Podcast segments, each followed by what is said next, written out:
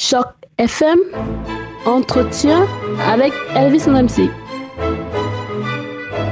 Bonjour à tous, bonjour et bienvenue sur Choc FM. Merci infiniment de nous retrouver aujourd'hui parce que j'ai le plaisir de recevoir deux gros mastodontes euh, de la culture québécoise euh, plus précisément et de la culture canadienne euh, en général. J'ai le plaisir vraiment d'être ici avec Marie-Josée Raymond qui est productrice, scénariste et qui a énormément de casquettes.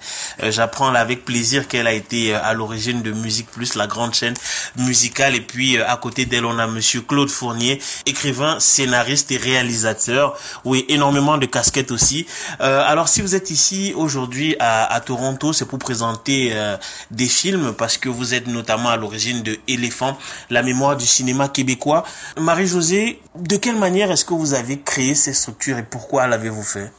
Eh bien, euh, on a un ami qui est un grand amateur de cinéma et qui euh, nous a demandé à un moment comment se fait-il à Montréal qu'il n'y a plus de, de ciné-club, qu'on ne peut plus voir les films du répertoire euh, de long métrage québécois. Et on lui a expliqué qu'il n'y avait plus de projecteurs 35 mm, que les copies étaient de plus en plus fragiles et donc qu'il y avait un manque pour avoir accès à ce cinéma euh, de patrimoine. Alors, c'est Pierre-Carl Pelado qui a décidé de mettre euh, Québécois dans le coup et qui nous a demandé de diriger un autre mastodonte, éléphant. et c'est Claude qui a eu l'idée de ce, nom pour le projet qu'on fait parce que l'éléphant, ça a une mémoire, une mémoire d'éléphant. C'est un animal qui vit en société, qui vit de façon grégaire. Alors c'était pour avoir tout le milieu artistique euh, du cinéma qui se joint à nous et nous avons commencé il y a maintenant plus de neuf ans à numériser, euh, restaurer et surtout rendre accessible le cinéma de long métrage québécois. Et quand je dis rendre accessible, c'est que dans tous les pays du monde où la langue est le français ou l'anglais, sur iTunes, vous pouvez voir les films d'éléphants que nous restaurons. Oui, alors c'est vrai, tout à l'heure vous avez fait allusion à Pierre Calpelado, PKP, euh, Québécois, c'est vraiment des, des, des, entités euh, très très importantes euh, au Québec pour toutes les personnes qui, euh, qui ne le sauraient pas. alors Claude, est-ce que pendant ce processus, il vous arrive encore de découvrir des films que vous ne connaissiez pas? Ah, Oui, oui, malgré mon âge avancé, je, depuis le temps que je suis dans le cinéma, c'est sûr que je connaissais assez bien le cinéma québécois, mais jamais comme je le connais maintenant, après 250 films. Mais je dois dire que la somme du cinéma québécois qu'on a, que nous avons restauré jusqu'ici, ça constitue un corpus euh, culturel extrêmement important. En fait, je dirais que le cinéma québécois de, de long métrage est beaucoup plus important et passionnant que même je le pensais étant un des réalisateurs, si vous voulez. Et, et, et ça donne, euh, de, de, voir tous ces films-là groupés, restaurés, ça donne une idée extraordinaire euh, euh, de, de, de ce qu'est ce qu'a été la culture québécoise, ce qu'elle est, ce qu'est notre société, son architecture, son... parce que le cinéma, comme c'est quand même si vous voulez, la réunion de plusieurs arts, ben, ben ça, ça constitue finalement euh, Éléphant, Mémoire du cinéma québécois, un album de famille absolument extraordinaire. Et pour ceux qui veulent connaître le, le Québec, le Canada français, ben, il n'y a rien de mieux que de voir les films qui ont été faits par des réalisateurs québécois. Et il y a aussi, et les femmes ne se contentent pas que, euh, fait aussi, restaure également des les coproductions qui ont été faites avec le Canada. Donc, ça fait, ces 250 films-là, pour moi, c'est, c'est un, d'abord, c'est un héritage extraordinaire que Québécois laisse aux gens parce que jusqu'à présent, ils ont investi 25 millions dans ce projet-là. Ils sont pas au bout du tout puisqu'on a à peu près encore 5 ou 600 films à restaurer si on trouve les matériaux nécessaires, euh, si on les retrouve, parce que il y a des films qui, ont été carrément sauvés de la destruction. Il y en a sans doute qui sont disparus à jamais, mais en tout cas, on fait euh, les recherches que Marie-Josée fait pour retrouver les éléments essentiels pour chaque film, ben, c'est considérable. C'est vraiment un travail euh, des fois de Sherlock Holmes parce que c'est c'est pas facile. Et, et comme l'industrie euh, est jeune, l'industrie québécoise, ça, ça, date des années 40, ben ça n'a jamais été très bien organisé. Heureusement, il y a les, les, la Cinémathèque québécoise qui a conservé passablement de choses. Il y a les archives nationales, mais il y a encore des films qui euh, moisissent dans des hangars quelque part et, et, sur lesquels un jour, par accident, comme c'est déjà arrivé, ben on va mettre la main sur ces films-là. Mais c'est pas une mince affaire que de tout retrouver. C'est vraiment euh, euh, c'est un travail considérable et qui et qui, qui, qui est par ailleurs, qui est très satisfaisant parce que quand on sauve, quand on ressuscite un film, moi je dis, mais on est comme le bon Dieu avec Lazare, on trouve un film, on le ressuscite, ben c'est euh, euh, c'est pour soi, en tout cas, une compensation formidable parce qu'autrement, ces films-là disparaîtraient pour toujours, ce qui est quand même assez triste. Alors, euh, Madame Raymond, comme euh, Monsieur Fournier le disait tout à l'heure, vous restaurez un nombre incalculable de films. Jusqu'où est-ce que vous êtes parvenu à remonter euh, dans l'histoire du cinéma québécois Les plus vieux films que vous êtes parvenu à trouver remontent à quand? Écoutez, les plus vieux sont des, dans les années 40, parce qu'en fait, c'est pendant la guerre. Il y avait plus de films français qui étaient envoyés au, Québec. Or, bon, il y avait encore des films américains, mais les, les le public du Québec, le public francophone, était très friand de films français et la guerre, plus de films français, donc l'industrie du euh, cinéma québécois francophone a commencé là, alors souvent avec des metteurs en scène français qui venaient, avec, mais avec les acteurs québécois qui, eux, étaient très connus par le théâtre, par les variétés, par la radio. Alors ça nous a donné des films comme Le Gros Bill, comme euh, La Forteresse, qui sont des films vraiment qui, eux, ont demandé beaucoup de restauration et ce sont nos plus vieux. Alors c'est vrai que dans d'autres pays, comme par exemple en France, ils ont des films euh, du début euh, du 20e siècle, mais malgré tout, euh, nous, on a à partir de, des années 40 jusqu'à maintenant, et un film de patrimoine a comme définition qu'il a 20 ans d'existence. Donc, vous voyez que au fur et à mesure qu'on restaure, il y en a qui s'ajoutent parce que les années continuent. Alors, Claude dit, on, est, on a maintenant dépassé 250 films, mais on continue. En ce moment, on a six films qui sont en, en travail de numérisation, restauration, mais c'est l'aspect disponibilité qui est vraiment une idée de génie de Pierre-Carl Pelado parce que lui, il disait c'est bien beau de faire ce travail-là, mais si ça retourne sur une tablette, c'est ça ne, en fait, ça sert à rien à part que de les conserver. Alors, là, le fait qu'ils soient disponibles sur iTunes, et si on va sur notre site web, éléphantcinéma.québec, euh, on donne le titre du film et on a la petite pastille sur laquelle on clique et puis hop, on est sur iTunes, quel que soit le pays francophone au monde ou anglophone, on peut visionner le film et ça reste toujours à des prix euh, euh, honnête pour les détenteurs de droits, mais aussi c'est abordable. Alors, par exemple, les jeunes qui veulent voir le premier film de Denis Villeneuve, qu'on connaît beaucoup en ce moment avec son... Eh bien, nous avons été à Cannes Classique avec son premier film que nous avons restauré. Et euh, c'est intéressant pour les cinéphiles de voir aussi, mais d'où vient ce, ce génie, Denis Villeneuve, et on retrouve dans son premier film des éléments euh, qui nous annoncent son, son, approche et la façon de faire les choses.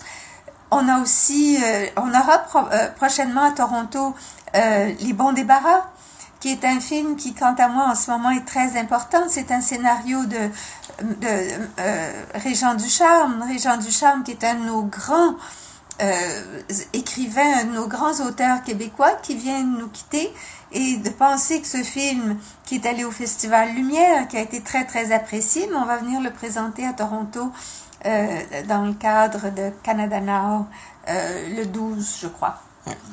Alors vous le disiez tout à l'heure, pendant la guerre, les films ont cessé de venir de France et euh, le cinéma québécois a commencé vraiment à, tourner à plein régime. Qu'est-ce qui peut expliquer que justement à cette période, la, guerre n'a pas fondamentalement touché le Québec? Euh, Le cinéma québécois un peu plus connu aujourd'hui avec des gens tels que Xavier Dolan, vous le citez, parlez d'ailleurs de Denis Villeneuve, mais qu'est-ce qui peut expliquer que ces films-là, ces chefs-d'œuvre se soient perdus avec le temps? Ben voyez-vous, on a on a un film, par exemple, qui s'appelle Ticoc, qui parle de la guerre, qui était fait par un, écrit par un, auteur dramatique, euh, Gracien Gélina. Il jouait dans le film. C'était le premier film de Monique Miller. Ça, c'est des grosses vedettes au Québec pour ce moment-là. Mais vous savez, le cinéma, euh, c'est pas particulier au Québec. On tourne la page assez rapidement. On n'a pas beaucoup de mémoire. Et si on pense aussi que l'enseignement de l'histoire et de la culture au Québec n'est pas forcément une priorité. Si vous allez, par exemple, je reprends la France comme exemple, en France, il y a des cours qui enseignent le cinéma dans les écoles, écoles primaires, écoles secondaires. Les enfants vont voir les films qui sortent dans les cinémas.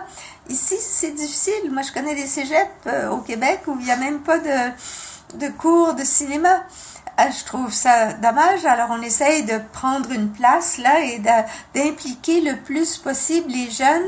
Et je pense que même ici, euh, les jeunes euh, en Ontario, en fait dans le reste du Canada, ça aiderait certainement à la connaissance de ce qu'est le Québec que de voir tous ces films québécois euh, restaurés. Quand je vous dis, c'est de Kamouraska, Maria Chapdelaine et Ticoc. Vous allez le voir pendant la guerre. C'était intéressant comme position. On n'était pas en guerre, mais il y avait des soldats qui participaient. Alors, tous ces thèmes-là, tous ces vedettes, des grandes vedettes de l'époque, on les retrouve. Et on a fait, euh, justement, avec Dominique Michel, qui a fait un nombre de comédies très, très, très populaires. Eh ben, on, on vient de faire à Montréal un mini-festival de cinq de ces films, dont un, il ne restait que deux copies de projection très, très, très abîmées.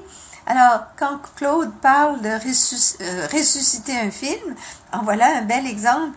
Tiens-toi bien après les oreilles à papa. C'est sur iTunes et c'est une comédie très drôle avec Dominique Michel, qui est une immense vedette au Québec, mais que les gens ne pouvaient plus voir. Alors, si les gens n'ont pas accès, ben, ils oublient. Alors, euh, Monsieur Fournier, euh, euh, tout à l'heure, on, faisait allusion avec Madame Raymond au fait que justement, il y a des films qui remontent à, très longtemps. Est-ce que ces films nous disent quelque chose de la société québécoise d'antan et de son évolution? Est-ce qu'à travers ces films, on a des témoignages de ce qu'est devenu la société québécoise ou de ce de son changement? Oui, absolument. Et, et puis, c'est des, en fait, c'est des images très précises de cette évolution-là. Euh, si on regarde les films décennie après décennie, ben on voit l'évolution du, Québec sur le plan, par exemple, social. On voit l'évolution sur le plan de l'architecture, sur le plan du vêtement, sur le plan du, de, tous ces plans-là. Vous savez, dans, dans un sens, l'appétit très vorace maintenant euh, des médias pour de la fiction, peut-être est peut-être un peu responsable que les que, que des pays où que les gens prennent conscience de l'importance de restaurer le cinéma.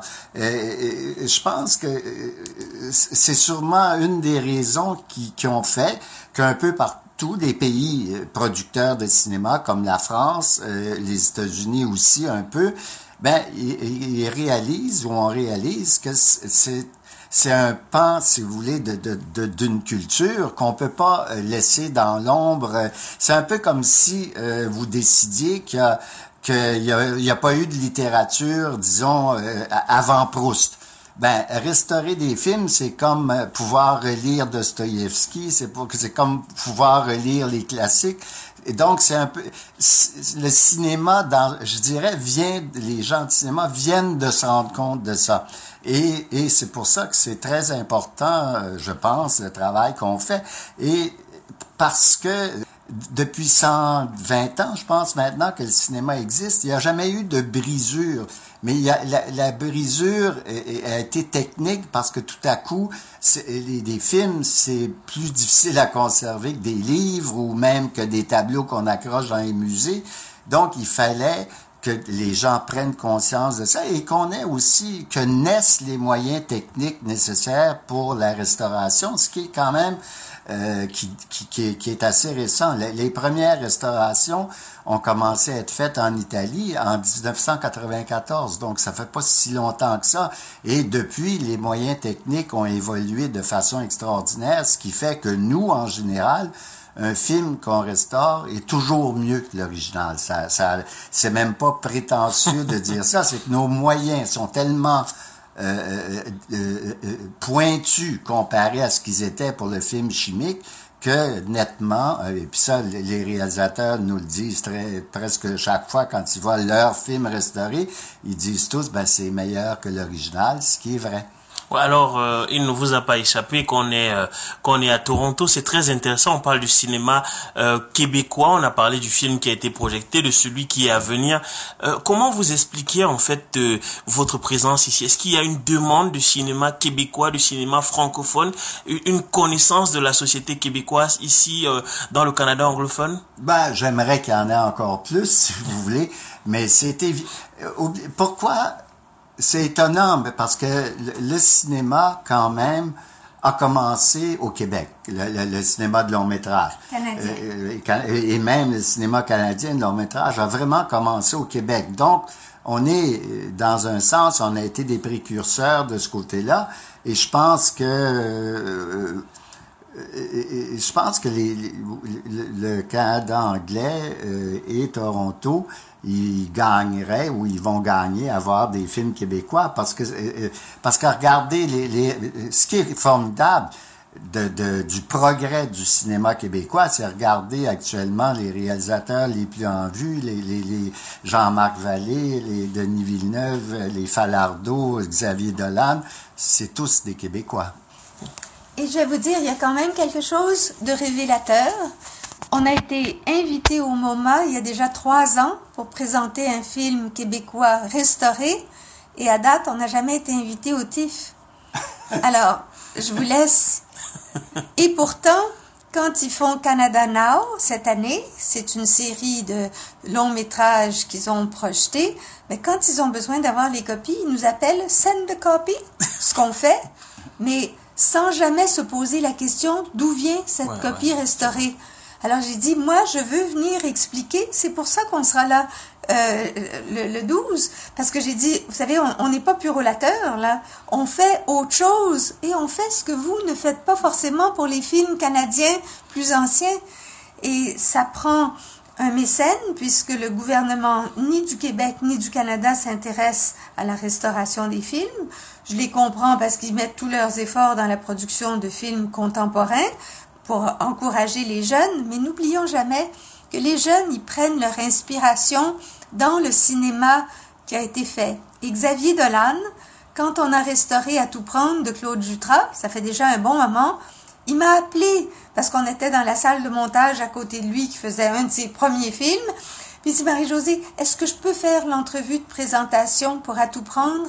Parce que c'est à partir de ce film-là que j'ai voulu vraiment faire du cinéma, que j'ai compris que même à Québec, au Québec, je pouvais faire du cinéma parce que avant, c'était les grands films américains qui l'inspiraient. Puis là, il a vu qu'il y avait moyen qu'il fasse des films ici. Alors, pour les jeunes, c'est aussi très, très important de voir ces films-là. Et puis, je peux vous dire que notre cinématographie québécoise pourrait certainement inspirer beaucoup de jeunes Canadiens qui n'ont pas forcément envie de se jeter dans la mêlée du superstar system du cinéma américain. Et nous, les films québécois sont souvent des films plus originaux, plus particuliers et qui ont une, écoute à Cannes, on a quand même été choisi trois fois en quatre ans à Cannes Classique, au Festival Lumière, qui est le plus grand festival au monde de films de patrimoine, deux fois, mais on est allé à Carlo Vivari, on est allé à Taipei, on est allé euh, au MoMA. Alors, on est content de venir à Toronto.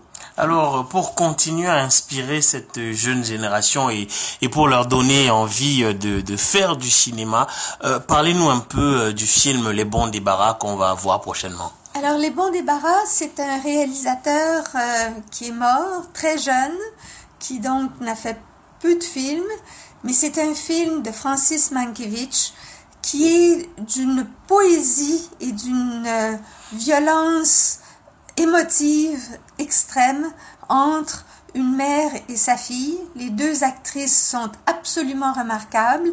Euh, Charlotte Laurier, qui joue la petite fille, est une actrice mondialement appréciée quand on peut voir ses films. Et euh, Marie Tifo, qui joue la mère, est une de nos grandes actrices de théâtre et de cinéma au Québec. Donc, ce film-là, qui est d'une originalité et d'une profondeur, et avec un texte de Régent Ducharme, qui vraiment, là encore, en France, ça a été une découverte. Il a d'ailleurs été d'abord publié chez Gallimard, et euh, c'est un, très, très grand artiste, euh, parce que en plus d'être auteur de romans, il a fait des scénarios, il a dessiné aussi, c'est vraiment quelqu'un de très important, mais qui était très en retraite, très privé. Alors, les jeunes qui ne connaissent pas Régent Ducharme, qui a fait ce scénario-là, il y avait moins de 30 ans, ben, s'ils vont voir le film, ils disent, je suis peut-être capable, moi aussi, de parler de certaines histoires qui sont pas sortis encore. C'est formidable. Alors, Monsieur Fournier, peut-être pour terminer, euh, est-ce que le travail à faire est encore énorme, le travail de restauration? Je sais que vous, vous ne connaissez sans doute pas tout le catalogue euh, non restauré, mais vous vous dites qu'il y a encore énormément de films à restaurer. Il en, oui, il y en a encore beaucoup. Et, euh, et puis, c'est un travail, d'abord, c'est extrêmement coûteux pour vous dire, jusqu'à présent, euh, Québécois a investi ou dépensé parce que il n'y aura jamais de retour sur l'investissement puisque chaque euh, le, produit des locations est remis aux ayants droit. Mais jusqu'à présent, on a dépensé 23 millions pour ces restaurations. Il y a des restaurations, je pense, euh, par exemple, euh, si je pense au Gros Bill, qui est un film du début des années 40, mais ça a pris trois ans de travail et ça a coûté euh, presque un demi-million de dollars à restaurer. Donc, probablement quatre fois le prix de production de ce film-là à l'époque.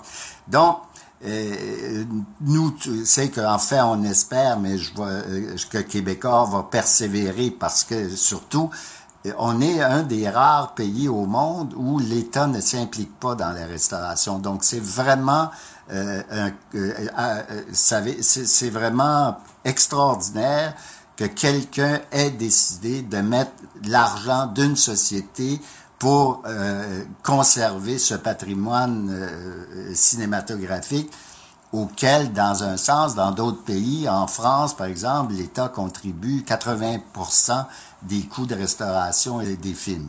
Mais pas ici. Ça, c'est pas encore quelque chose, je pense, qui a touché nos gouvernements. Ils pensent que c'est pas très important. Ils donnent, ils sont plus prêts à faire des faveurs à Netflix que de, de s'occuper de restauration. ok, très bien. Merci infiniment, Marie-Josée Raymond. Peut-être un dernier mot pour terminer. Ben moi, je vous remercie parce que c'est très agréable pour nous d'avoir quelqu'un qui s'intéresse à ce qu'on fait et qui nous pose des questions, qui nous amène à, parler d'aspects de, de ce travail d'éléphant mémoire du cinéma québécois que les gens ne saisissent pas forcément bien. Alors merci de nous poser toutes ces questions et puis on revient quand vous voulez. Ah ben merci infiniment à vous, merci d'être passé euh, sur Choc FM. Je rappelle que c'était Marie-Josée Raymond et Claude Fournier qui sont vraiment euh, deux grandes personnes, hein, deux têtes couronnées euh, de la culture québécoise et canadienne en général de passage à Toronto pour nous montrer de très très beaux films québécois qui sont restaurés et on aura d'ailleurs l'occasion la semaine prochaine de regarder les bons débarras. Merci à tous y rester en compagnie des programmes de Choc FM. Bye bye.